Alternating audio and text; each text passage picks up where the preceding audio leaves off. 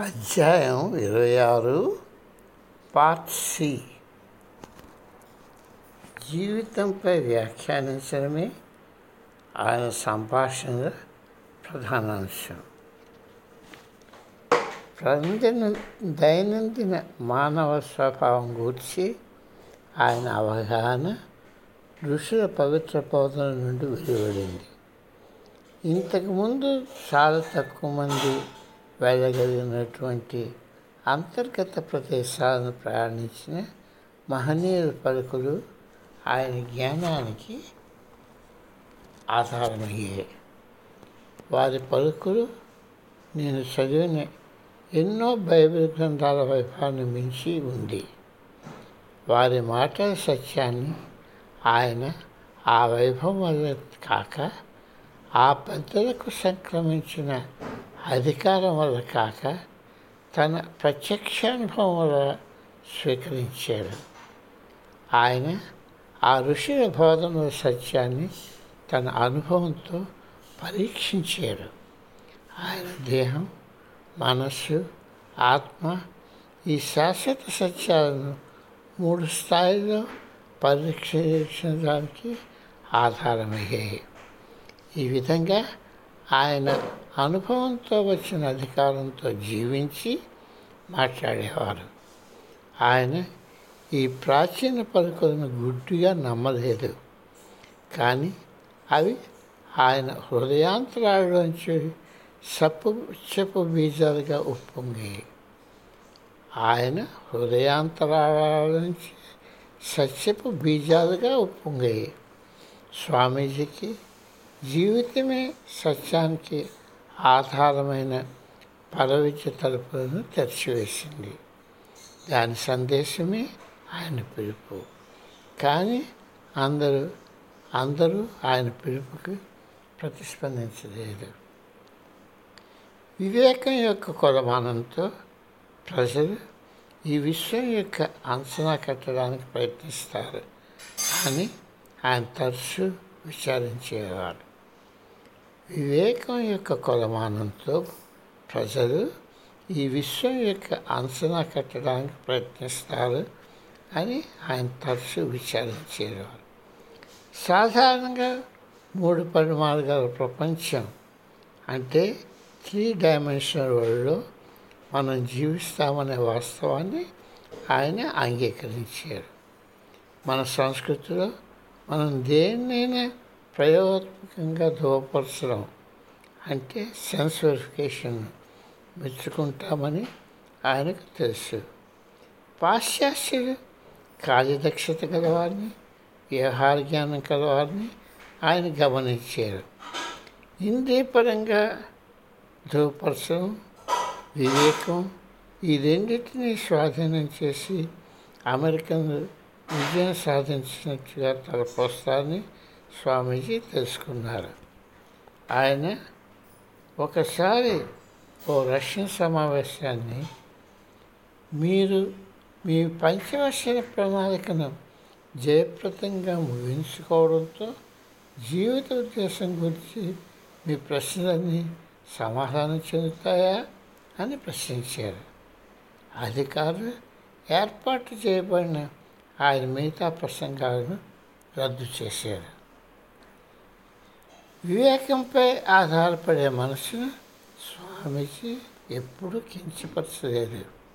దాని సరిహద్దును చేరే వరకు దానితో మనం నిరంతరంగా తరచి చూడాలని ఈ విధంగా కొనసాగుతూ జీవితం గురించి మన శిశులైన ప్రశ్నలు ఇంకా పరిష్కరింపబడలేదని మనం గ్రహించాలని స్వామీజీ కోరారు. వివేకం అది సమాధానపరచలేని ప్రశ్నలు కొన్ని లేవనెత్తుతుందని విరోధభావం అంటే పారాడాక్స్తో మనం పోరాడాలని ఆయన ఆశించారు. మీ సహాయక ప్రశ్నలు బహుశా మీ మనస్సు యొక్క మరొక అజ్ఞాత ప్రదేశం నుండి బయలువెళ్ళలేమో మరంతా ఏమిటి? ఆయన్ని ఆయన చిక్కు ప్రశ్న వేసేవారు. బాగుందమ్మా. బాగుంది.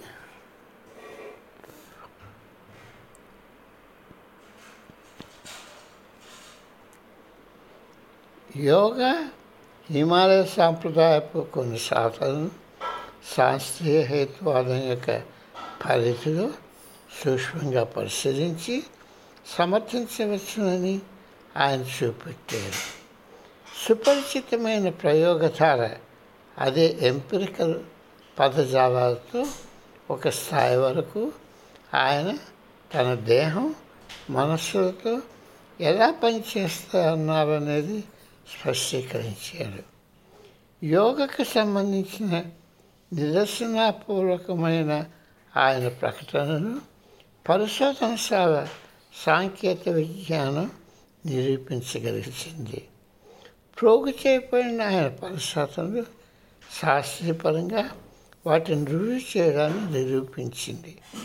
అయినా సరే శాస్త్రీయ హేతువాదం యొక్క లోకారూఢమైన భౌతిక వైద్య నమూనా ఆయన ముందుకు తెచ్చిన డేటాని వివరించలేకపోవడంతో సవాళ్ళు ఎదురయ్యాయి. ఈ అసమర్థతకు ఒక కారణం ఉంది హేతువాదం స్వాభావికంగానే చైతన్యపు క్షేత్రం యొక్క అతి సూక్ష్మభాగమే వినియోగిస్తుంది.